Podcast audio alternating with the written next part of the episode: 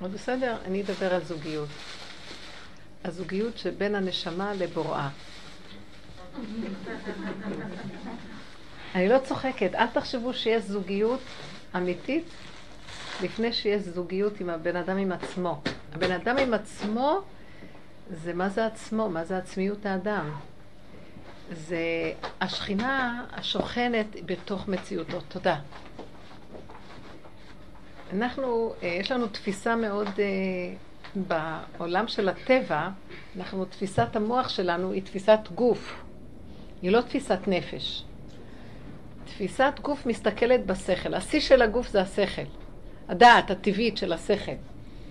והשכל רואה תמיד בחוץ, חוצי לו. הנה בן אדם, הוא נראה נחמד, ואז זה מעורר, היום יש מחקרים, הינדרופינים במוח, מעורר איזה כאלה, כל מיני יצורים כאלה ירוקים קטנים, שהם לוחצים על איזה מרכזי עצבים במוח ונהיה כמו איזה אהבה. הכל דמיונות, כן? אה, חומרים כימיים מופרשים, והבן אדם מרגיש שהוא כאילו אוהב, או שרוצה, או נמשך. זה הכל גדר של טבע. האמת ש... ואז הוא מתייחס למציאות שהוא כאילו רוצה לתת לשני. ועכשיו שהוא רוצה לתת לשני, אז הוא גם מצפה שהשני ייתן לו. ואז המערכת מתחילה להתקלקל. כי הגדר של האהבה הגדולה ביותר זה הגדר של הרצון לקבל. לקבל זה לא לתת, זה לקבל. הכוח של לקבל הוא הכוח הכי גדול של הנתינה, לאפשר לשני לתת. בדיוק הפוך ממה שאנחנו היום מסתכלים בזוגיות. לא היסוד של, ה... היסוד של הזוגיות האמיתית זה שהבן אדם מחפש את עצמו. צריך להיות מחובר לעצמו, והוא צריך להכיר את עצמו, הוא צריך לאהוב את עצמו ולקבל את עצמו איכשהו, ולהשקיע באותה עצמיות. קודם כל, אם נגדיר מה זה עצמיות, זה החיות ששוכנת בו, שהוא מדמיין שזהו אני, זה האני שלו, אבל זה חיות אלוקית שקיימת בו. כשהוא משקיע בכוח הזה, הוא לא משקיע בשני, שמתם לב? משקיע בעצמו. כשאדם משקיע בעצמו, אנחנו מדברים כאילו היום על זוגיות. אז כאילו, הזוגיות, הזוגיות שאנחנו קוראים לה זוגיות, המושג הרגיל של זוגיות, הוא מוטעה איך שאנחנו רואים אותו, יש לנו תפיסה מוטעית. כי יסוד הזוגיות האמיתי זה החיבור של המציאות של האדם לעצמו. מה זה לעצמו? לכוח האלוקי ששוכן בתוכו. מה זה הכוח האלוקי? זה החיות. כל יסוד מציאות, התנועה שיש בו בתוך האדם, זה היסוד האלוקי שבו. הוא מצד עצמו גולם ואין לו מציאות. אז כל דבר שמזיז אותו, מחשבה, דיבור, מעשה, רגש, הכל זה המציאות האלוקית שנמצאת בתוכו. אם הוא לומד להכיר את עצמו, את הדפוסים החוזרים ונשנים, הוא לומד איך להתייחס עם המציאות של עצמו, הוא לומד לקבל את מציאותו, וזה בדיוק העבודה שאנחנו עושים ותכף נפרט, זה היסוד של הזוגיות הנכונה כלפי השני. כי אם הוא לא בזוגיות עם עצמיותו, שזה הכוח האלוקי שבתוכו, הוא לא יכול להיות בזוגיות נכונה עם השני. זה דמיון, הדעת. הדעת הוא מאוד חוצי, הוא רואה את השני, אז הוא אומר, זה זוגיות. וזה הטעות, ואנחנו באמת מלמדים, המדריכת קלות אומרת, תתני לו כבוד, תעשי לו זה, תעשי... כאילו, תעשי, תתני נתינה, אפילו שהוא כזה ואפילו שהוא כזה. זה בסיס של התוכנה השכלית, של עץ הדת, וזה מה שבדיוק מפיל את הנישואים. אה, כי בוא, בוא, בוא נגיד, ניקח דוגמה פשוטה, שחז"ל מצווים את האיש לקנות לאשתו בחגים תכשיטים, או מתנה, בדרך כלל זה תכשיטים. ותכשיטים, המדובר הוא על... אה, אה, זה יכול להיות תכשיטים, זה יכול להיות איפור, זה יכול להיות בושם ובגדים. כל הקישוטי כלה, כ"ד קישוטי כלה, כל מה שהיא נצרכת למציאות שלה, החיצונית. ועכשיו בוא נראה, כשאנחנו אומרים, הוא קונה לה תכשיט, אז הרבה פעמים האישה תגיד, לא, במקום תכשיט נקנה אה, מקרר. אז הוא, הוא רוצה לקנות לה תכשיט. עכשיו, אחרי כמה פעמים שהיא אומרת לו ככה, אז הוא אומר, טוב, נקנה מקרר. עכשיו בוא נעלה, בוא נחשוב מה היא בעצם עשתה. היא חושבת שהיא עשתה לו טובה והיא עשתה דבר מאוד גדול, בזה שהיא מוותרת על זה שהיא צריכה תכשיט. עכשיו, היא חושבת, מה, הוא במילא בקושי רואה אותי בתכשיט, אני אשים אותו, אני אתלה את ה... אני לא נהנית מהתכשיט, אני תולה אותו, הוא רואה את ה... את ה... נגיד, בוא נגיד הגילים, מה... אבל היא לא מבינה דבר אחד. הבעל לא קונה לאשתו תכשיט, הוא קונה לאשתו כלי עזר שהיא תתחבר לעצמה. ויהיה לה מציאות של מתיקות עם עצמה, ואת המתיקות הזאת והשמחה שיש לה עם עצמה, היא מקרינה לו, ואת זה הוא רוצה. הוא לא רוצה, הוא לא מעניין אותו לראות, לה את, התכשי, לראות את התכשיט מתנדנד על האוזן. אין לו, אין לו מציאות מזה. יכול להיות שזה נראה נחמד, אבל לא את היפה הזה, כי כמה נשים נראות כל כך יפה, אבל יש כל הזמן מריבות בבית. זה לא הנקודה הזאת. אני זוכרת שפעם אמרה לי, היה לי קשר עם איזה אישה שהיא הייתה כל כך חסידה וסגורה והכל ככה, ומה זה צדקת, אבל מה, בבית היה גיהנום אש. והייתה לי שכנה מצד שני אחת, מה זה עם פאה בלונדינית, תכשיטי וזה, והייתה, מה זה חגיגה לבעלה, מה שנקרא. מתיקות, חברות ומתיקות, ושתיהם צוחקים כל היום. אז אני ראיתי שלה, מה, מה לאישה הזאת? האישה הזאת מתכסה סביב איזה רעיון, והיא מנסה דרך הרעיון לחיות, וזאת חיה בפשטות עם עצמה, טוב שמחה, נהנית, חיה בפשטי פשטות. ואת הטוב הפשוט הזה שיש לה, היא מקרינה עליו. וגם לא טוב. לאיש לא טוב מצד זה שהוא רוצה שיעשו לו דברים. ונכון שאם ככה אנחנו נעשה, לאט לאט הוא יעמוד שם וגם ידרוש, כי מר לו, הוא לא צריך את העשייה שלך. ואת יכולה, לחשוב שאת נותנת כל כך הרבה, אז את אישה נורא טובה, כי את נותנת הרבה. אבל הוא, ברבות הזמן, ינצל את זה שאת נותנת לו כל הזמן, ואפילו ידרוש דרישות, ולא יבין אם הפסקת פעם מה קרה, למה הוא מתנהג לא יפה, את נותנת והוא מתנהג דורש ותובע, כי לא טוב לו עם הנתינה שלך. אז במר נפשו מפצה את עצמו בצורות כאלה שהוא רודה עוד, כאילו, כי את לא מקרינה שטוב לך בנתינה הזאת. את נותנת כי נדמה לך שטוב לו, לא טוב לך, לא טוב לו, וזה חסר וזה לא נהנה ואין מזה כלום. וזה נקרא היום הזוגיות, אתם מבינים? כל אחד כאילו עושה טובה לשני ובסוף מתפוצצים ולא יכולים לסבול איך שזה נראה. רוצה להגיד לכם, חיי נישואים נורא עלובים, איך שהם נראים היום. בכלל לא מבינה בשביל מה חיים ביחד. בשביל טוב, יש ילדים, אין ברירה. טוב, מה לעשות? היום קראתי מודעה בעיתון, שאני נסעתי ברכבת והיו שם עיתונים, מלא עיתונים, אז פשוט ראיתי איזו כתבה שכתבו על זה שהרב, אה, ש... ש... עלו על זה שיש איזה מישהו שמפיץ מודעות, שלפי הפסק שהרב עובדיה מתיר שיישאו עוד נשים, עוד אישה. שאפשר לשאת עוד אישה, כי הקהילה הספרדית לא קיבלה עליה את חרם דרבנו גרשום.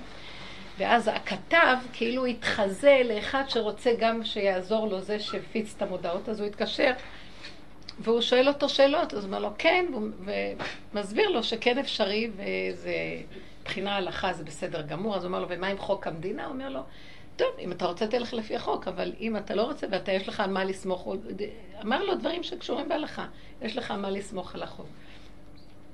ואז כאילו הסתתר מאחורי זה, הסתכלתי על זה וראיתי שמסתתר מאחורי זה דבר מוזר, כאילו, אה, אני לא יודעת להגיד, אבל גם ככה עם האישה שיש לו לא טוב לו, מה הוא רוצה עוד אחת? תגידו, נורמלי? מה חסר לו עוד אחת? למה היא נקראת? זה צרות. מה הולך פה עוד? לא מסתדר עם זה. כאילו הוא חושב שאם יברח לעוד אחת תהיה לו יותר, או כאילו החיים יראו יותר טובים, או בסך הכל מותר שאיש ייסע יותר, אז למה הוא צריך להיתקע עם אחת שמשגעת אותו? סליחה איך שאני מציגה את זה, זה נראה, צריך קצת לצחוק בקיצור. ואז אני אומרת, אם אחד היה חי באמת טוב טוב עם היסוד של עצמו, הוא לא צריך עוד אחת. אבל האמת שפעם היה הוראה לשאת, כי באמת, הם, הם באמת התנהגו ברמה של, אה, כדי ליישב את העולם. פרייה ורבייה, יותר פרייה ורבייה, כמו שכתוב על uh, כל המחנה והעדר שיעקב אבינו הכין מתנה לעשו, אז על כל uh, זכר היו עשר נקבות, תלוי באיזה, כן? כי הזכר יותר להפרות, אז יש יותר, זה יותר מתנה גדולה, כי יש יותר ולדות. אז יש בזה מחשבה טובה לבריאה של הקדוש ברוך הוא, כן, ש, ש, שהתורה כן התירה, אבל בא חרם דרבנו גרשום וראה ברוחו, שהיה בעל רוח הקודש, ש, שהדבר הזה ילך ויתקלקל, ואנשים כאילו עושים לשם שמיים ובעצם מקלקלים. אז אני לא, לא עכשיו רוצה להתייחס לנקודה הזאת, אני רוצה רק לחזור ולהתבונן ולראות. כי אם היינו חיים עם היסוד הנכון של עצמנו, לא היינו צריכים יותר מחבר אחד לחיים. והלוואי ויהיה באמת חבר בתוך כל זה, אבל זה צריך לחיות, האדם צריך לחיות נכון עם עצמו. וכל העבודה שאנחנו עושים, בעבודה שלנו, היא מובילה אותנו לנקודה הזאת. כמה חיכוכים ומחלוקות יכולות להימנע אם עושים עבודה כמו שצריך. בגלל שאני, כי היסוד של העבודה שלנו הוא יסוד כזה. כל האדם, על הפסוק שחז"ל אמרו, כל הנגעים אדם רואה חוץ מנגעי עצמו. ואז הבעל שם טוב פירש, כל הנגעים אדם רואה מבחוץ, ומשם הוא יכול לראות את נגעי עצמו. אדם לא יכול לראות את נגעי עצמו כי הוא נגוע, אז לכן העמידו לו את הזוגיות, והזוגיות היא מתנה הכי גדולה בעולם. הוא המבנה הכי גדול בעולם היחסי, הלוא הקדוש ברוך הוא ברא את העולם היחסי, עולם הבריאה, עולם היחסי, מה זה עולם היחסי? הוא בחינה של אין סוף, יתברך שמו ויתעלה, עולם המוחלט.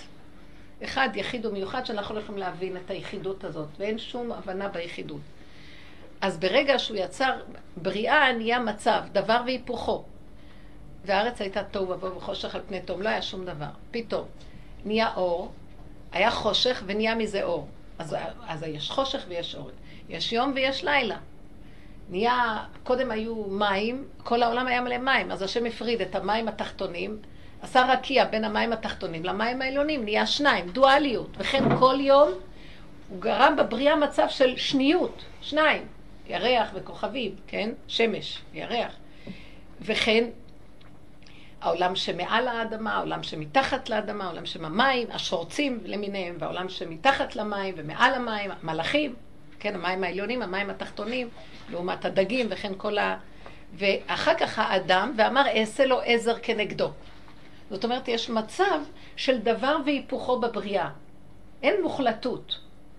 במצב של דבר והיפוכו, למעשה זו המתנה הכי גדולה שהאדם קיבל בעולם. זה נקרא עולם היחסיות, עולם היחסים.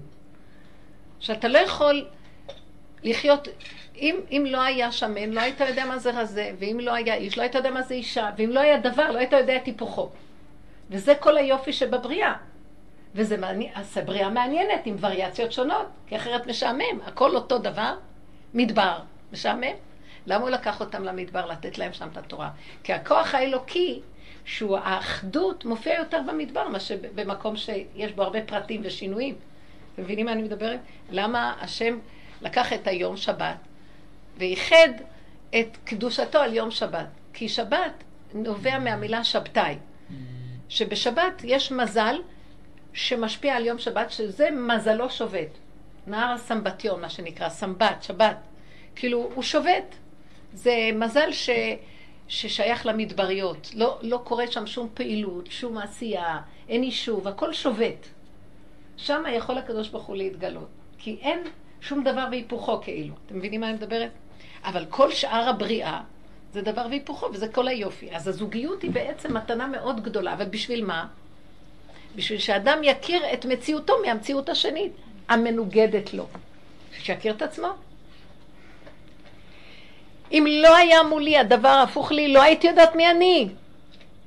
אז הדמיון של האדם מתעצל להשתמש בזוגיות בצורה נכונה על מנת להכיר את מציאותו, וממנה לבוא להגיע מה, מהריבוי לפרק לאחדות, לנקודת האחד ששוכן בתוך האדם. אם האדם לא מבין מהשני איך להתחבר לעצמו, למה? אני עכשיו רואה שאני מרגיז אותי. אם אני רואה שהשני מרגיז אותי, אני רואה שיש לי נטייה להתרגז. אם יש לי נטייה להתרגז, אני לא יכולה להתחבר לאלוקות. אני לא יכולה להתחבר לשום דבר, כי הרוגז מפריע לי. תבינו, עד שאני לא אבטל את יסוד הרוגז, ואני אלך בהכנעה, ואני אפשיט את הדבר והיפוכו שבתוכי, אז אני מגיעה לאחדות פשוטה. שיש לי אחדות פשוטה, זה שכינה, גילוי שכינה. אישה מחייכת לבעלה, נהיה לו גם כן מתוק. אז היא כבר כובשת גם את החלק של ההתנגדות, ויש חיבור. איש ואישה זכו שכינה ביניהם. אבל אם אין עבודה כזאת, אחד מתחכך, אז כל היום אנחנו מקללים את היום שנוצרה הזוגיות. כאילו, אדם יכול להגיד, הדבר והיפוכו, זה משגע את הבריאה. מספיק, חבל שיש רשעים בעולם, שיהיו רק צדיקים. לא. למה השם יצא רשעים בעולם גם? נתן את האפשרות. ודרך אגב, הוא לא יצא רשעים. עובדה שכתוב שהקדוש ברוך הוא מסתכל על טיפות אה, של ישראל, כמו שהוא כתב בפרשת בלק, אה, מה טוב הוא הולך יעקב, מספר את רוב הישראל, כן? כשהקדוש ברוך הוא מסתכל ברביותיהם של ישראל, טיפת הזרע, ואומר, מה, טיפה זו מה תהיה עליה? יהיה חכם, או גיבור, או שהוא יהיה עשיר או עני, אבל לא כתוב הוא יהיה צדיק או רשע. משמע שאין מצב כזה של צדיק ורשע. זה המציאות שהאדם יוצר. אז זאת אומרת שהבחירה של האדם ליצור מצב של טוב, אבל אם לא יהיה רשע הוא לא ידע מה זה טוב. למה דוד המלך כל כך הרבה יש לו בתהילים, הוא שונא את הרשעים? הוא היה צריך לכבוש את כוח ההתבוננות ברשעה שנבע מתוך ההתבוננות של עצמו עד שהוא הגיע למקום, שהוא הגיע למקום שאין רשע ואין צדיק. הוא ראה רק מציאות הבורא בבריאה שלו. אבל הוא היה צריך לעבור את כל זה. הוא הגיע למקום של... כי הוא ראה שהוא כועס על הרשעים. אבל הוא בעצמו עשה דבר שגם כן לא היה טוב. ואז שהוא תפס את זה, אז הוא אמר, חטאתי נגדי תמיד. אני מציאות שיכול להיות חס ושלום כל רגע רע. אם כן, אין לי ביקורת על אף אחד ואני לא בטענה על אף אחד. לך דומייה, תהילה ושתיקה. אמונה. אז הוא בא להכיר את כוח האחדות מתוך המציאות של ההיפוכו של הדבר. עכשיו, הזוגיות היא בדיוק באותה צורה. תבינו את עומק הדבר. השיעורים האלה הם שיעורים מאוד עמוקים של מחשבה, שתדעו. אנחנו מנסים לעבוד עליהם, שזה לא רק גדר מחשבה. אני ראיתי שכל דבר שהרגיז אותי, נניח אצל בעלי, אצל כולנו, בכל הנישואים יש תמיד נקודות. שהדרך הזאת נתנה לי כיוון, אם את מתרגזת, אם יש לך איזו התנגדות, אם יש לך איזו שלילה או איזה התפרצות, משהו שעומד להתפרץ שהוא סותר לך את המציאות, זה כי יש לך בעיה, יש לך נקודה. אני לא אומרת שלשני אין, אני לא מתעסקת בבעיות של אף אחד. אני מתעסקת מדוע הוא העלה לי כל כך את המהלך הזה של השלילה. מאיפה זה בא? בגללו. לא. זאת אומרת, יש את זה אצלי, והסיבה החיצונית הזאת, הגלגל הזה שהוא מגלגל דרכו, בגללו, בגלגלו, יוצא לי המציאות של עצמי. אם יש לי כזאת מציאות, אני לא יכולה להתחבר לשני, כי אני עכשיו כל כולי בסערה רגשית, את יכולה לאהוב מישהו במצב כזה? אז מה היה קודם שאהבתי, או נגיד, למה אהבתי אותו קודם, או התחתנתי קודם? קודם זה היה דמיון. היה לי דמיון עליו. ולאט לאט, אחר כך יורדים הדמיונות ומתחילים לראות מציאות. איזה מציאות אני רואה? את המציאות של עצמי שאני כועסת שהוא מראה לי, ואני אומרת שזה בגללו. לא! זהו רק סיבה להראות לי את המציאות של עצמי. משמע שהזוגיות היא מתנה הכי גדולה בעולם להראות לי את עצמי, שאף יחסים בעולם לא היו מראים לי כמו יח... יחסי הזוגיות.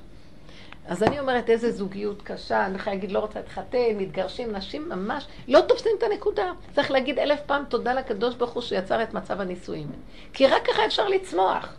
מאחר ואנחנו לא יודעים את זה, כי הלכנו לאיבוד מהנקודה הפנימית, אז אנחנו או מכסים ועושים כאילו, או שגוררים את הרגל, מצמצים מים עם חיי הנישואים האלה, וכאילו אומרים, נו, יש ברירה, החיים שלנו, גידלנו ילדים, מה נעשה? מפספסים נקודה מאוד עמוקה.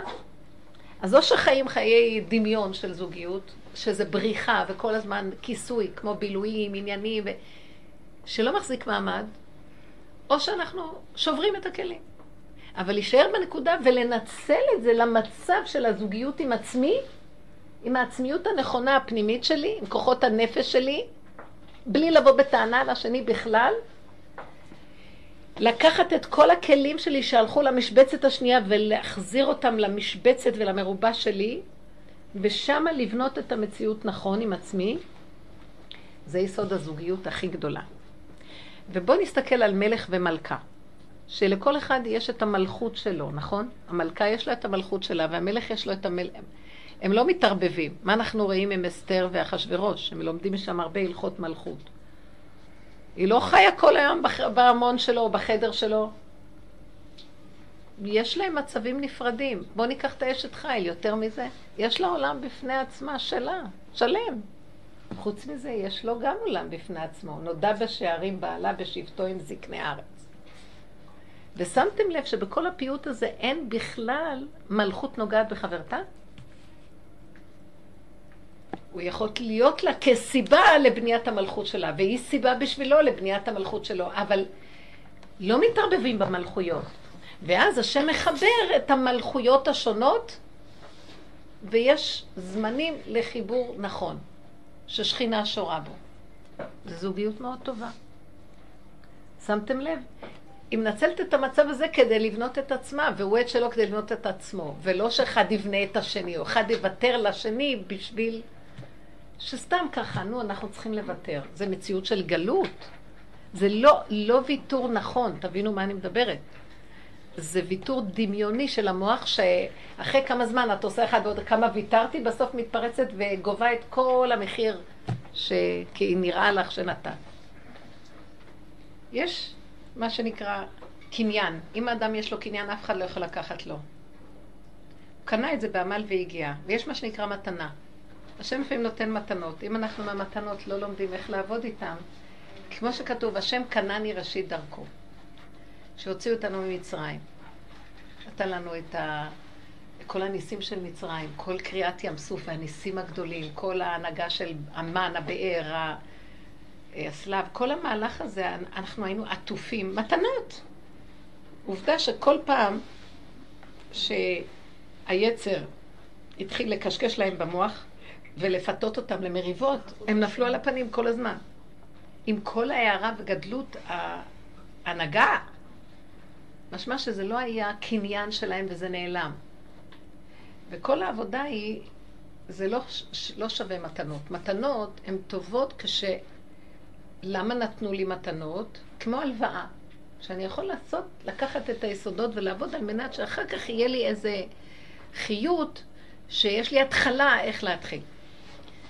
וצריך כל הזמן למשוך עבודה לקיים את הדברים במעשיות. הזוגיות היא מתנה, נחזור לנושא של הזוגיות. היא מתנה מאוד גדולה. הקדוש ברוך הוא מברך את הזוגיות. שבע ברכות. מברך אותם בבני חיי מזוני, השכינה שורה, קידושין זה הברכות. זה אור קדוש יורד.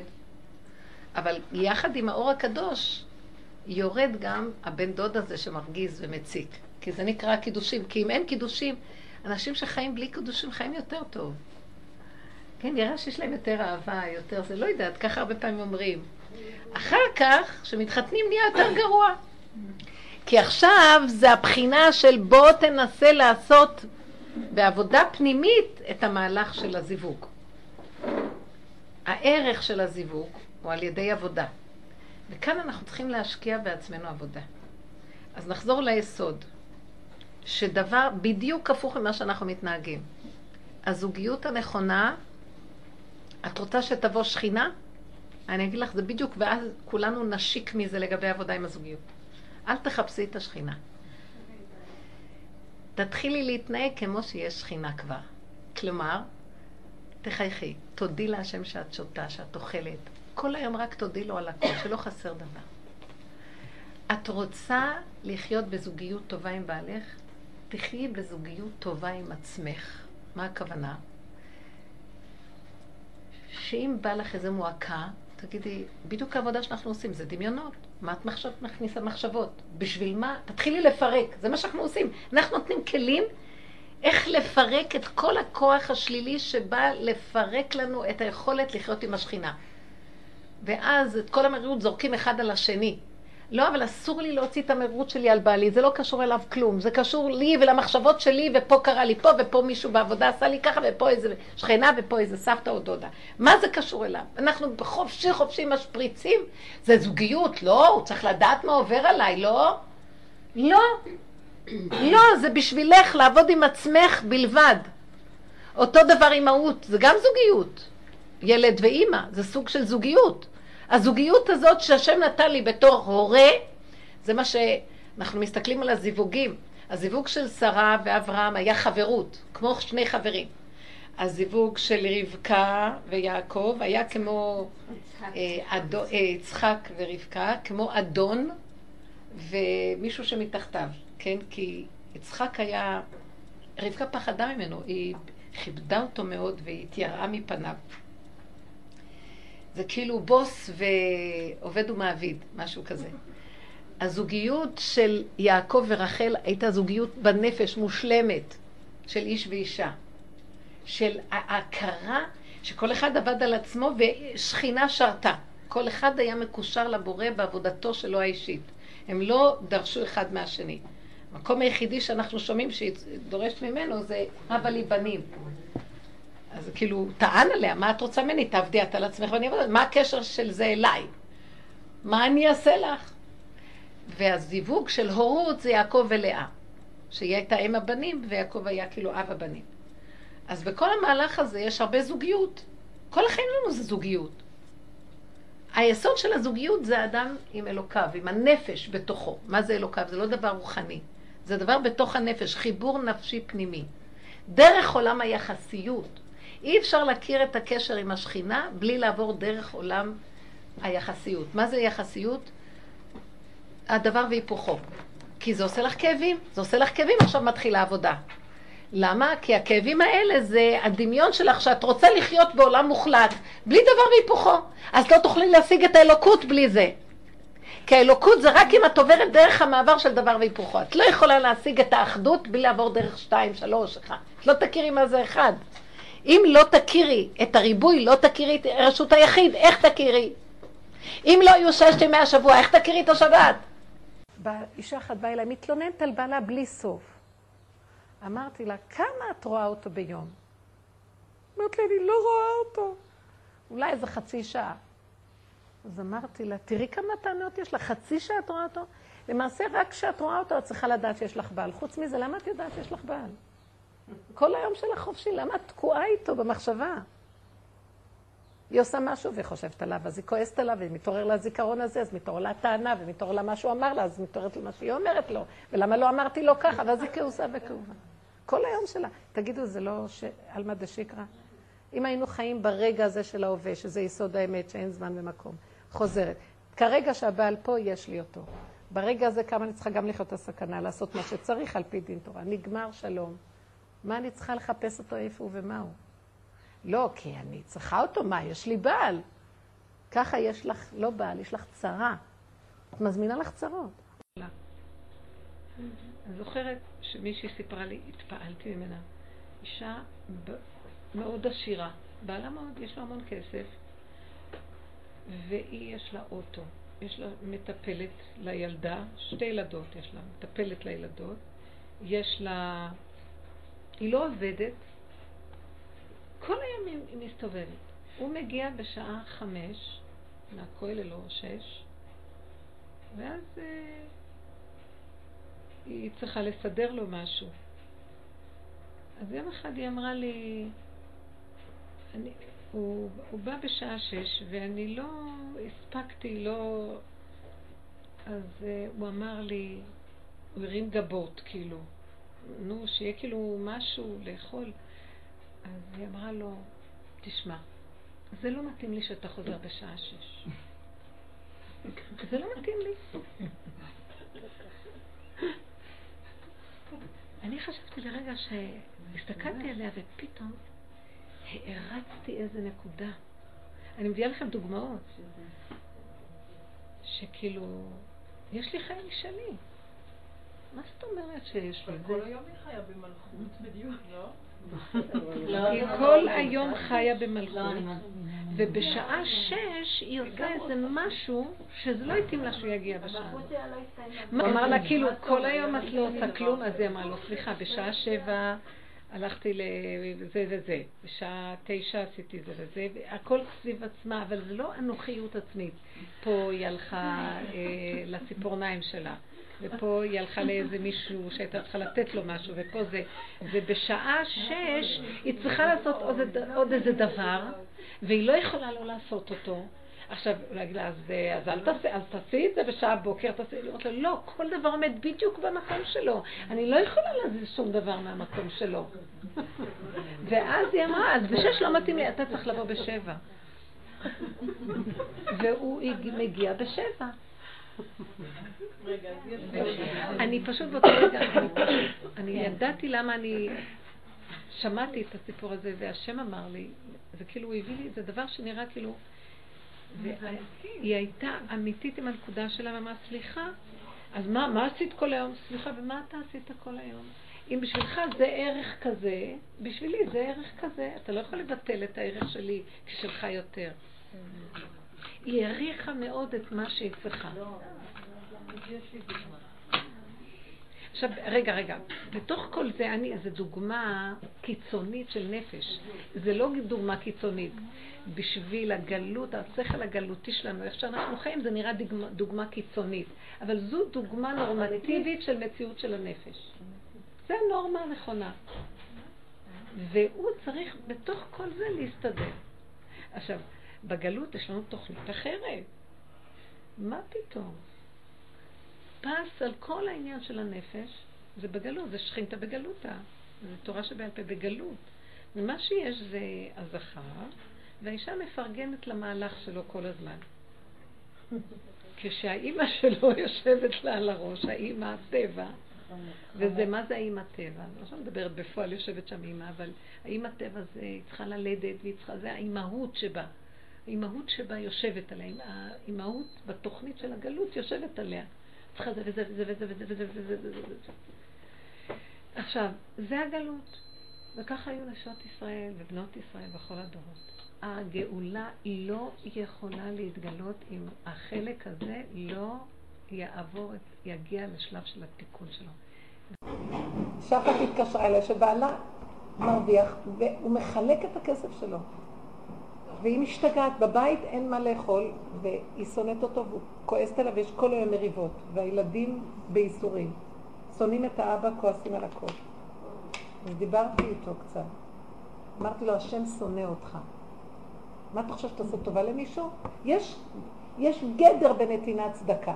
אתה רוצה לתת הרבה, תעבוד כל הלילות שלך, אל תישן, ואת הכסף הזה תיתן. מה ששייך לתת גם לצרכים שהילדים צריכים, עניי ביתך קודמים. מה אתה לוקח מאשתך שהיא נראית כמו סמרטוטית, והיא כאובה נורא, היא לא יכולה לעשות כלום. היא רוצה חוג לילד, זה לא, זה לא, זה לא, זה לא, אבל צדקות, כי הגדלות שלו גנבה אותו שהוא איזה צדיק, יושב עכשיו בשמיים. אמרתי לו, לא, אתה רוצה לתת צדקות? לא על חשבון אחים. תיקח עוד כמה עבודות, על חשבון שינה ואוכל, הכל, ותן את הכל, נראה אותך. דיברתי איתו פעם פעמיים, האמת שהוא אדם טוב, רק הוא איבד את הגדר. התבלבל בחסד, וכל דבר שאנחנו מתרחבים, לכן תורת ישראל היא הכי גבוהה מכל התורות, בגלל שכל דבר היא מגדירה זה התורה שבעל פה שלא קיימת באומות העולם. הכל מוגדר, הכל, תיתן מעשר, תיתן חומש. זהו. תיתן את הכל, אתה יודע מה, יותר טוב להלוות לעני מה שלתת לו את הכל. אתה יודע, יש גדר כזה גם. אז למה אנחנו מקשיבים לצ... לתורה? הלוואה היא יותר גדולה ממתן. כי לא רוצים ש... כי ממתן אתה גורם לבן אדם להיות חסר אה, יוזמה, כלום, ורק מקבל, ומסכן. למה? תן לו אפשרות לעמוד על רגליו, הוא יחזיר לך. אדרבה, זה ידרבן אותו. אישה, באה איזה אישה אחת אומרת לי שהיא התווכחה עם בעלה. התווכחה עם בעלה והיא לא הייתה צודקת. היא אמרה לי, אני לא הייתי צודקת. אז היא הלכה אחר כך, היא בעבודה, והיא אמרה, ריבונו של עולם, אני לא הייתי צודקת, אבל אני לא הולכת להגיד לו סליחה. כי מחר אני אעשה את אותו דבר, מה אני אגיד לו סליחה? אני לא יכולה. אני וכחנית, אני כזאת, אני... והיא התחילה להתוודות את כל היסודות שהיא ראתה עם השקר. והיא התעקשה לא ללכת להגיד לו סליחה, כי זה מס שפתיים כזה, סליחה, סליחה. חזרה הביתה, לא, היא אומרת שהוא התקשר אליה, והוא אמר לה, נו, חשבת על מה שהיה? אז היא אומרת לו, כן, מה שהיה, עשיתי חשבון נפש שלי. אז הוא אומר לה, בכל אופן רציתי לבקש סליחה. היא אומרת שהיא לא הבינה לי לשמוע. השם שם לו. את אמרת, קיבלת, את איתו, מה הקשר שלך אליו בכלל? מי הוא בכלל בשבילך? מה לך ולא? תפסת נקודה, איזה יפה. ככה זה הזוגיות, השם שם לו והוא יחזר אחריך ויגיד לך מילה טובה. ואילו כשאת תרוצי לבקש מילה טובה ממנו כי עשית כך וכך וכך וכך וכך וכך, את תחטפי עלבונות, זה לא נעים. שתקי, יותר טוב, הכבוד שלנו בשתיקה עם עבודה פנימית, זה לא רק שתיקה, זה שתיקה עם עבודה ראשית. מישהי אמרה לי, אני כל הזמן רבה עם בעלי. ככה היא אומרת לי, את כל הזמן רבה עם בעלי. בסוף התביישתי. מה?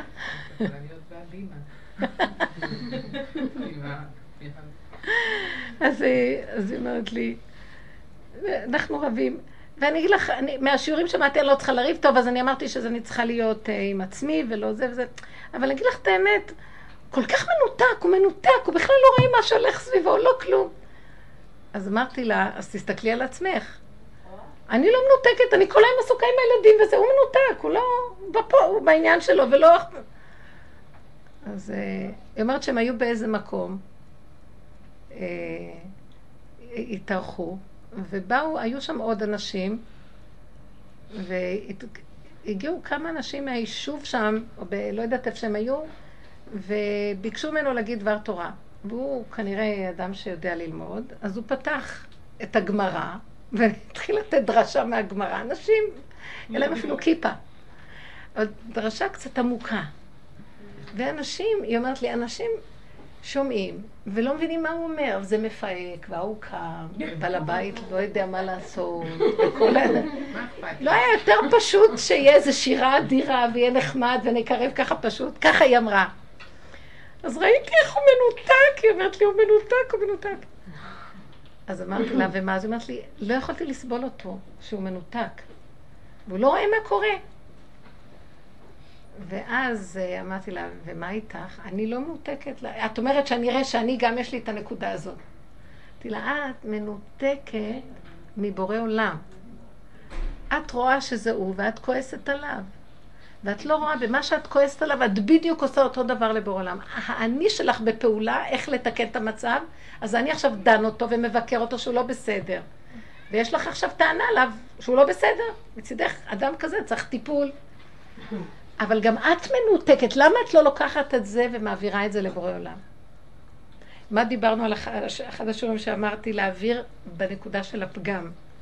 אז אמרתי לה, תקחי את הדבר הזה ותגידי, אבא, ממנו אני רואה, הוא מנותק, כמה שאני מנותקת.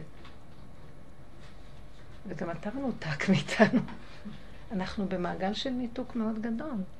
זה בסך הכל השם חס ושלום, יש השם בדרגות גבוהות שזה לא ניתוק, אבל יש השם השוכן איתם בתוך תומותם, ומה שאנחנו עושים, השם צילך ליד ימינך, הוא מנותק, אני מנותקת. זה הוא מנותק, בורא עולם מנותק מאיתנו כי אנחנו ניתקנו אותו, כי אנחנו מנותקים אחד מהשני, הכל, הכל מזין אחד את השני. כתוב, ושב השם את שבותיך. חז"ל אומרים, למה לא כתוב והשיב השב את שבותיך? למה כתוב ושב? כי הוא שוכן איתם בתוך הגלות, שהם ישובו, גם הוא ישוב איתם. אז מי ישיב אותנו? כדי שהוא ישוב איתנו. התקשרה אליי מישהי, והיא אמרה לי, שבעלה אמר לה קמצנית. למה? היא, היא, אמרה לו, בואו נכבה את ההעסקות בחדרים מסוימים, כי לא משתמשים בחדרים. אז חבל, שבת שלמה כל ההעסקות פועלות, ויש איזה שלושה חדרים שלא משתמשים בהם. אז uh, הוא אמר לה קמצנית. אז היא הרימה אל הטלפון והיא כל כך נשברה מזה, אמרתי לה, למה נשבר? אני מפרנסת את הבית, והוא לומד תורה. כל החשבונות עליי, כל הקניות עליי, כל ההוצאות עליי, הכל, הכל, הכל, הכל, הכל, הכל, הכל עליי. ואני קונה לו גבינה צהובה, ואני קונה לו קפה גרגרים, היא אומרת לי, ואני קונה לו את המיטב. והוא רק לומד, והוא קורא לי קמצנית, כי אני קצת מנסה לחסוך, כי רק אני נושאת בעול, אני שבורה לרסיסים.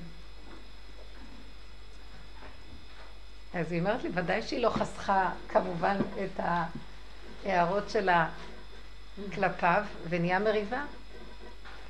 אז אמרתי לה, תראי, בדרך הטבע, את צודקת, יש הצדקה מסוימת למה שנעלב.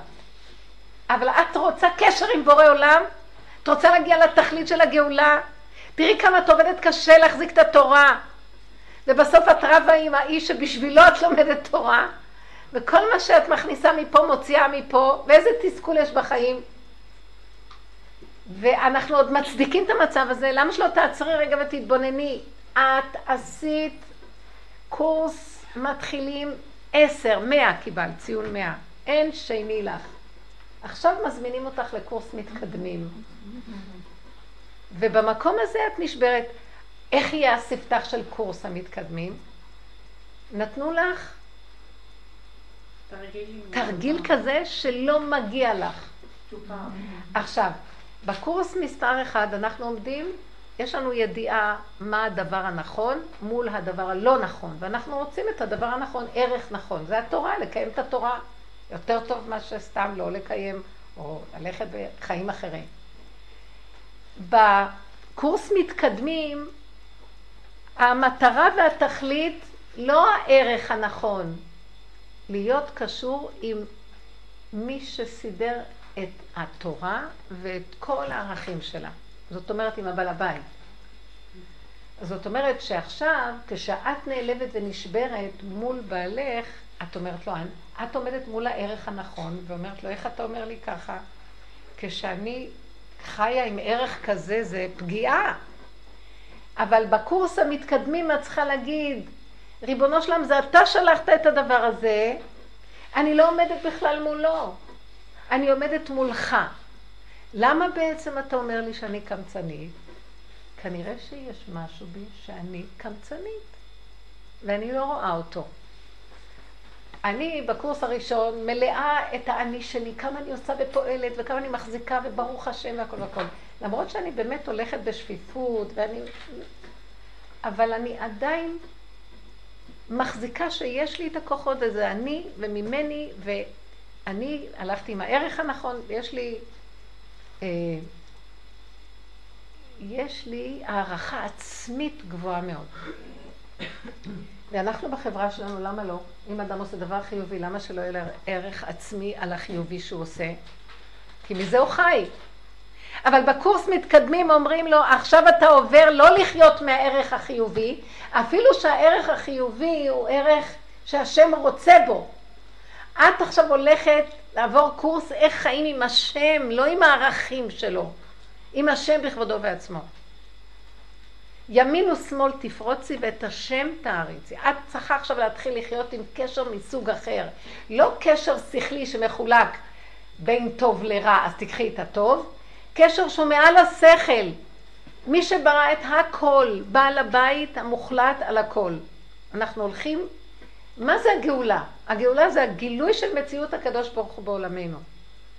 מציאות השם, בואו נגיד מה אנחנו, מה אנחנו צריכים... מה זאת אומרת מציאות השם? אני חי עם השכל הנכון שמסביר לי מה זה תורה, ובתורה כתוב השם. מה אני צריכה חוץ מזה? איזה גאולה עוד נחסר לי? הגאולה שנחסרת זה שאני חיה עם המושגים, עם הידיעה, עם ההבנה, עם ההשגה, עם הלימוד שבדבר, עם הדמיון. ואילו המהלך האחרון, שער החמישים, יהיה הכניסה לחיות. הביאני המלך חדריו. מישהי, מישהי התקשרה אליי בבוקר, שבעלה משתולל עליה. היא קנתה איזה פלאפון, שבר אותו, היא קנתה זה, עושה. הוא משתולל עליה, למה? כי היא לא עונה לו. היא לא, אמרתי לה, את מתווכחת מדי ואל תעני. אז מה היא עשתה? היא לא עונה לא. היא לא עונה לא. היא עוד עובדת עם הנקודה שהיא לא עונה לא. אז הייתי צריכה להמחיש לה, את צריכה לעמוד מול בורא עולם. לא, לא לה, עומדת מול השני, זה שתיקה רועמת, ואז שני כן, מאוד מאוים, כן. ואז הוא משתולל. את צריכה לעבוד עם הנקודה אבא. אני עשיתי, אני אעשה, אני אסבול. את, את כל הזמן התווכחת, אז עכשיו תשתקי קצת. אבל דברי להשם, תעלי את זה להשם, תעלי את זה לכיוון אחר, שהמוח יהיה מחובר עם הדיבור אליו. לאט לאט את מבטלת את המקום, אז הוא יירגע, כי את לא מפנה אליו את השתיקה הרועמת הזאת. את צריכה דום להשם, לא דום לדמות. אז, אז שימו לב, זה מאוד קשה להבין את זה, כי הבן אדם בטבע מבין דבר אחד. הוא לא יכול להבין את כל הדברים. הוא, הוא, הוא מבין גוף, הוא מבין שיש גוף, ועכשיו הוא, הוא צריך לשתוק. הוא צריך לשתוק. אז הוא שותק לדמות שמרגיזה אותו. אז היה לי מישהי שבעלה כל כך השתולל, שאמרתי לה משהו אחר. אמרתי לה, הוא משתולל, תשתוללי גם את. אז היא נבהלה מהדיבור שלי. כאילו, זה לא הכנעה. אמרתי לה, לא, אבל את לא משתוללת עליו, את משתוללת על בורא עולם. אתה לא תמשיך יותר לתת לי את הניסיון הזה, כי עשיתי הכל וזה לא עובד. אז עכשיו אני אשתולל גם כן, ועכשיו כשאני משתוללת, אני משתוללת מולך, לא מול הדמות. תבינו את הדקות של העבודה פה. תעשי שיגונות, תעשי משוגע. ואז בעלה נעצר, והוא השתתק. מאז הוא השתתק? כי אמרתי לה, את לא עשית את זה מולו, כוח מול כוח. עשית מול בורא עולם. אני עם התסכול אלך עד הסוף. אני לא יכולה. אז כשאנחנו מעמידים את הנקודה, את לא רואה את הדמות, את רואה את הנקודה, את לקחת את הנקודה ואת אומרת, אני לא יכולה לעמוד מול הדבר הזה. שמת אותי בעולם מלא יצרים, מלא יצרה, ואתה רוצה שאני לא אלך, אני הולכת לחטוא. יד עוצרת. הוא מתגלה. כי עזבת את הכן להתגבר, האני מתגבר, או אני בייאוש, אז את נותנת את האני הזה להשם. בצורה החיצונית הזאת, כי זה, זה גדול עליי. החיצוני, לעשות אותו הפוך, גדול עליי. היא אמרה לי שיש לה הרבה ילדים, ובעלה רוצה עוד ילד, שיהיה להם עוד ברית, כאילו, בשביל הכבוד. סליחה, לא שמים לב, אנחנו מתכסים, זה לכבודו יתברך, אבל מה זה הגד... אז היא אומרת לו, הגב שבור לי. וזה, אז הוא אומר, לא, תראי, כבר לקחת אה, ארבעה חודשים, נהיה כבר 12 ילדים. אז היא באה אליי לבכות, והיא אומרת לי, אני לא מסוגלת להמשיך לעמוד בזה. לא, מסוגלת, אני אמות. גם לה היה גדלות עוד בהתחלה, כולנו זוכרים אנחנו לא יודעים. בסופו של דבר, היא אמרה לי כזה דבר, נתתי לה לדבר, לדבר, הרבה פעמים שיש כאלה כאבים, אל תתני עצות כלום, תני לה לדבר, לדבר, ופתאום התחילה לצעוק. אם השם רוצה שיהיה לי עוד ילד, שהוא ייוולד עם טבעת על הראש, אני לא מורידה את הטבעת. לא יכולה. אמרתי לה, את הצעקה הזאת השם צועק מהפה שלך. הוא לא הכריח אותך. את הלכת בגדלות שלך, את כבולה עם הגדלות, כולנו כבולים עם הגדלות שלנו. והגדלות בעצמה הולכת למות. היא לא יכולה להחזיק את הראש שהיא חושבת שיש לה. השם עושה כל כך הרבה ניסיונות ואיסורים לדעת, כל ילד הופך להיות קשה, הפרנסה, החיים לא פשוטים.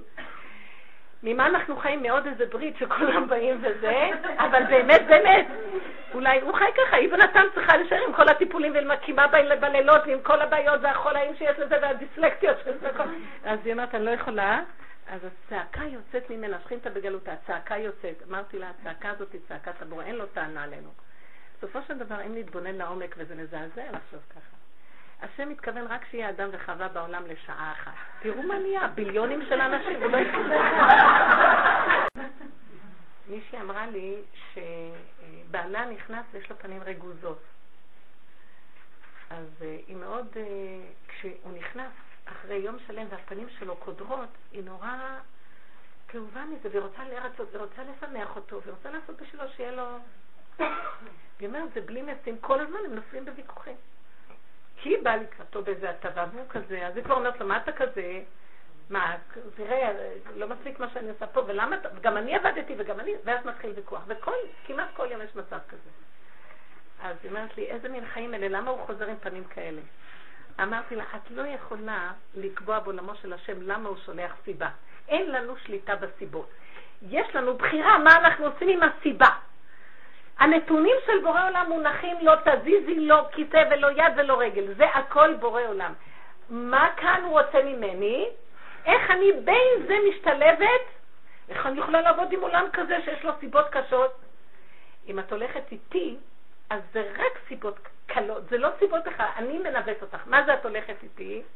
אמרתי לה, תתחילי להתבונן. מה לך ולפנים הרגוזות שלו? מה לי ידידי בביתי? מה אכפת לך שהפנים שלו רגוזות?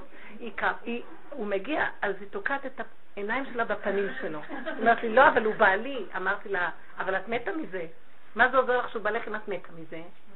אז אם את יודעת שזה מפריע לך ומתחיל להיות מהלך כזה, למה את מנסה לסדר לו את הפנים? אולי תנסי לסדר את עצמך שלא תסדרי לו את הפנים? אז תיכנסי פנימה אצלך ותגידי, אני בסכנה, אני בסכנה, אבא תרחם עליי, כי אני רוצה גם אני רוצה לשלוט גם במשבצת שלו. ואני, וייתם כאלוקים, יכולה לסדר לו, כי אישה מסדרת את בעלה, את לא מבינה נכון את הדבר. איך? אנחנו לא מבינים כי זה, התורה ירדה לגלות, תלמוד בבלי. ובגלות אין שכינה. שכינתה בגלותה, כלומר תורה שבעל פה בגלות. מה פירוש הדבר? האישה, באמת נכון, שהשם נתן לו את האישה תהיה עזר לו, ותשמח אותו, ותחיה אותו, באמת, הוא צריך אותה לזה. אבל איך? לא על ידי זה שהיא תלך, היא רואה בדעת את הדבר, ובדעת היא חושבת, אם תחייכי לו, אז הוא יהיה שמח. אז השם מפליק לה, מראה לה שככה לא מסמכים את הבעל. תחייכי עד מחר, תכיני עשר עוגות. אלא בצורה אחרת. את יצאת מהמשבצת שלך, גלינו מארצנו ונתרחקנו מעל אדמתנו, ואין לך את הכוח הקשור, את לא קשורה לעצמך בכלל. את בעצמך דלה וענייה בפנים, שכל היום רוצה לרוץ, לסדר את זה, לרצות את זה, לתת לזה. מה איתך בפנים? גלית מהנקודה שלך, האישה משמחת את בעלה מתוך הנקודה שלה. אם היא שמחה עם עצמה, אף אחד לא יכול להציב אותה. אה, אם בקלות אנחנו נעצבות מזה, מזה סימן שאנחנו בכלל לא קשורות עם עצמנו, אנחנו עומדות תמיד על הסף החיצוני, וכל דבר משפיע עלינו, אז כל רגע אנחנו כמו זיקית מחליפות גוונים, וכל הזמן מאשימות את כולם, איך הם נראים. נכון, איך הם נראים, אבל איך את משחקת עם החליל של כולם, למה את לא רואה את זה? וזו בעייתך, את לא תטפלי בבעיה של השני. הלוואי ואת הנקודה שלנו נוכל לסדר, גם לא, רק עם קשר בורא. תשמעי, למה את רצה לרצות? את מנסה פעם, תמיד אנחנו מתחילות, לא הלך, תפחדי, לא את צריכה לסדר לו את הפנים. תלכי את למטבח, תכיני זה, תשימי אוזניות, תעשי הכל. תראי, יש אוזניות קטנות שלא נראות, כי אולי זה ירגיז אותו אוזניות. חפשו כל מיני טריקים, תשימו סתימה, ותחיו כמו, כמו אדם שאין לו דעת. שויטה. השוטים הם בדרך כלל שמחים, חוץ מאלה ששולחים כדורים ובאמת מסכנים. ועכשיו תעזבי את הפנים של הבעל ותגישי לו עוגה, אבל מתוך הנקודה שלך, ותחי את הסכנה, תתעקשי לא להישבר מהפנים. תראי שבסוף הפנים שלו, תגידו למה נפלו פניך, תחפשו אותם לרצפה. מה? לא יהיה לו כבר את הפנים האלה, בגלל שאת האצלת עליו מהמתיקות של השמחה שלך. מה אכפת לך ממנו? וזה מה שהוא מחפש בה. הוא מחפש את האישה החזקה שתציל אותו. במקום זה האישה, כולה דעת, חולשת הלב, והיא רצה לעזור לו משם. אה, מוקדם מאוחר שניהם נופלים לבור, והוא צועק, מה הייתי צריך אותך? אני מחפש מישהי שתוציא אותי מהבור. אם השניים יפלו, מי יציל אותם? תשמרי חזק, וזה נראה כאילו איזה מין אישה לא דואגת לבעלה. הפוך על הפוך. את דווקא ככה תדאגי לו, תצילי את הבית שלך. מישהי אמרה לי היום, ש... שבעלה, מאוד קשה לה, שהיא מבקשת ממנו ומתחננת שכשהוא רוצה לקעקע בגרונו כאילו יש לו לך, נכון? והוא רוצה אה, לנקות את דרכי הנשימה מהלכות, אז היא אומרת לו, בבקשה, אם אתה יכול, לא בכיור של המטבח. יש את השירותים, יש את המקלחת, יש את כיור הנטילה. ושימו לב, דבר כל כך פשוט. והוא באמת אדם אה, בעל מעלה, לא, לא, לא סתם בן אדם, ממש, אפילו תלמיד חכם וזה. אז הוא לא מבין מה היא מבקשת. אז הוא אומר לה, זה נוח לי, ומה ההבדל?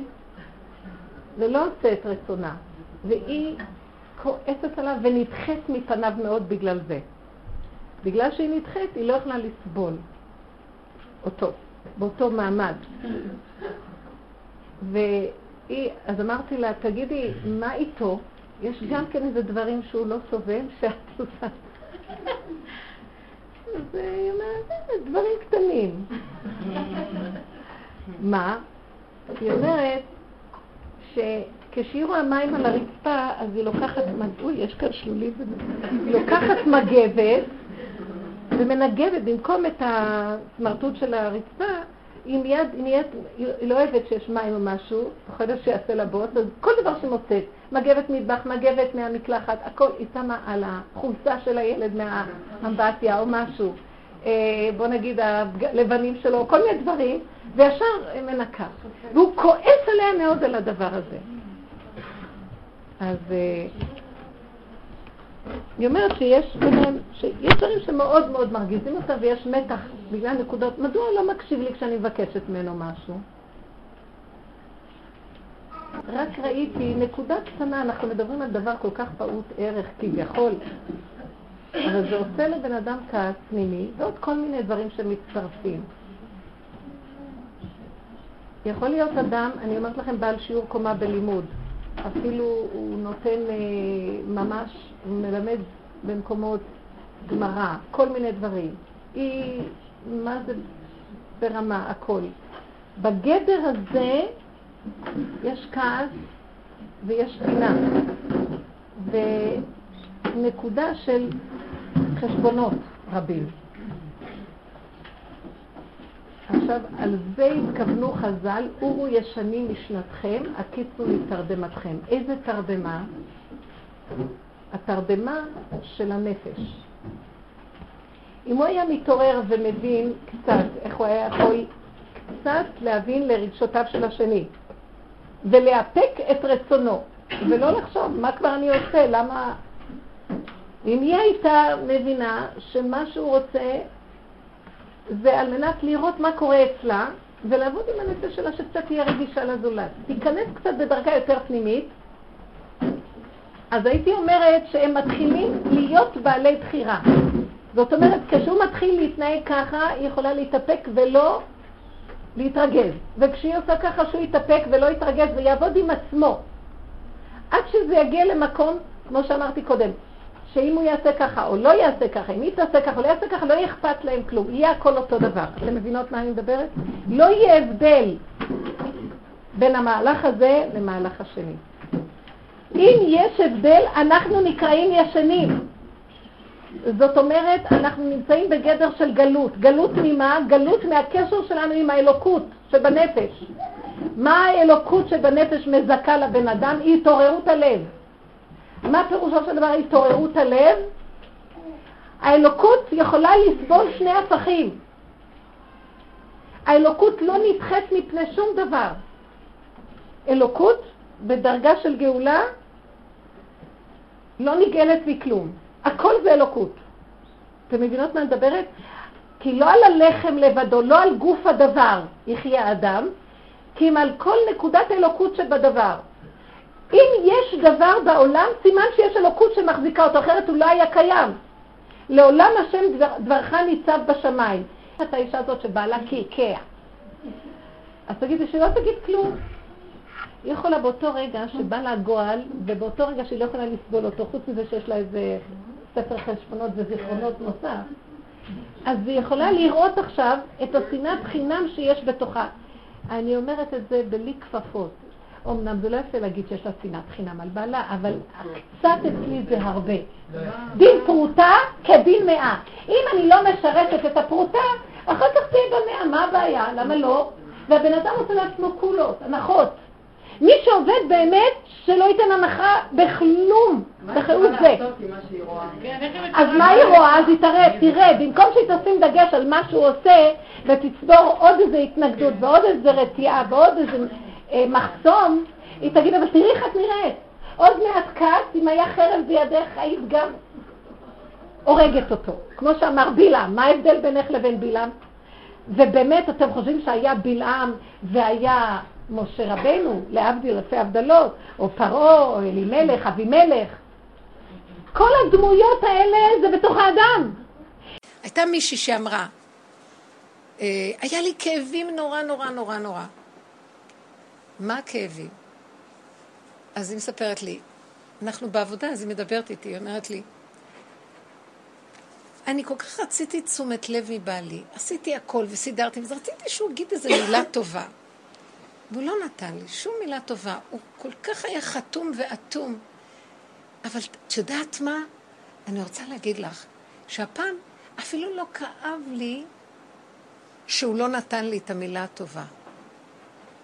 כאב לי למה אני כל כך מחפשת שיגיד לי את המילה הטובה. אני התנפלתי אליה בנשיקות שאי אפשר לתאר כמעט.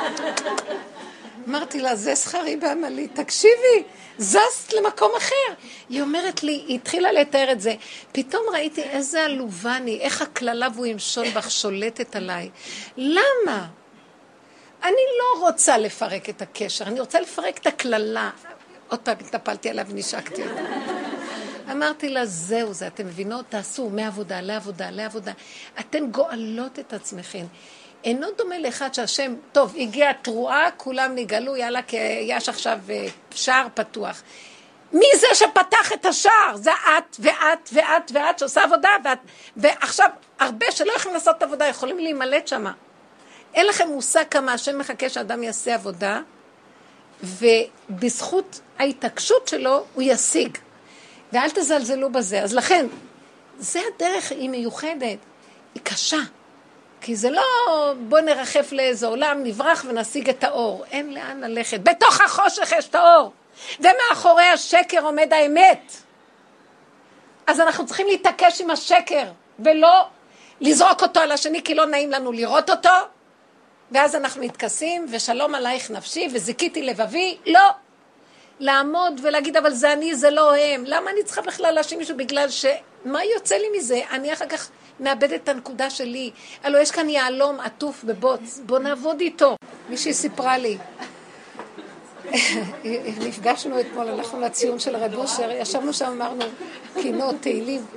אז היא אומרת לי, היא נסעה אצל אמא שלה עם הילדים אותו יום, וחזרה ממש כמעט בחמש וחצי, ובעלה, פנים חמוצות, פגש אותה, ו... איפה את? התאחרת. מה בחמש את חוזרת? ערב תשעה באב. ומה? ואני רעב, לא אכלתי. אז היא אמרה לי, הסתכלתי עליו. היא אומרת, היה לה יום מאוד נחמד אצל ההורים שלה, היא נהנתה עם הילדים, וחזרה בחמש, כי היו גם פקקים, אז היא התעכבה. אז היא הסתכלה עליו ואמרה לו, למה אתה כועס? תעשה סנדוויץ' ותאכל. אתה, אני אשמה שאתה רעב? מה, אין אוכל בבית? אז אם אין איזה תבשיל, אז יש סנדוויץ'. אז יש פירות. והנה אני עכשיו באתי, נכין משהו. אבל אתה לא כזה מסכן כמו שאתה חושב. היא אמרה לו את זה בעדינות. הוא נעצר לרגע הלום, כי אני מבינה מה עבר לו במוח. זה צום, צום, צריך תבשילים, זה צום, צום, צריכים לאכול הרבה צום. הגברים כמו ילדים קטנים, אז הם צריכים איזה טבח שיסדר להם את התבשילים. מסכנה אותה אישה גם כן צמה, ויש לה ילדים על הראש והיא צמה. והיא צריכה גם להכין לכולם אוכל והיא צמה, ועושה עוד דברים והיא צמה, ואין לה שום טבח שיכין לה. אז הוא נרג... לרגע באותו, היא אמרה, לא צעקתי, לא אמרתי כלום, רק אמרתי לו, תאכל. זה תלוי בי שאתה רעב, יש אוכל, אתה ילד קטן. אז הוא השתתק ונכנס לרגיעות. ואמר, נכון, נכון, נכון.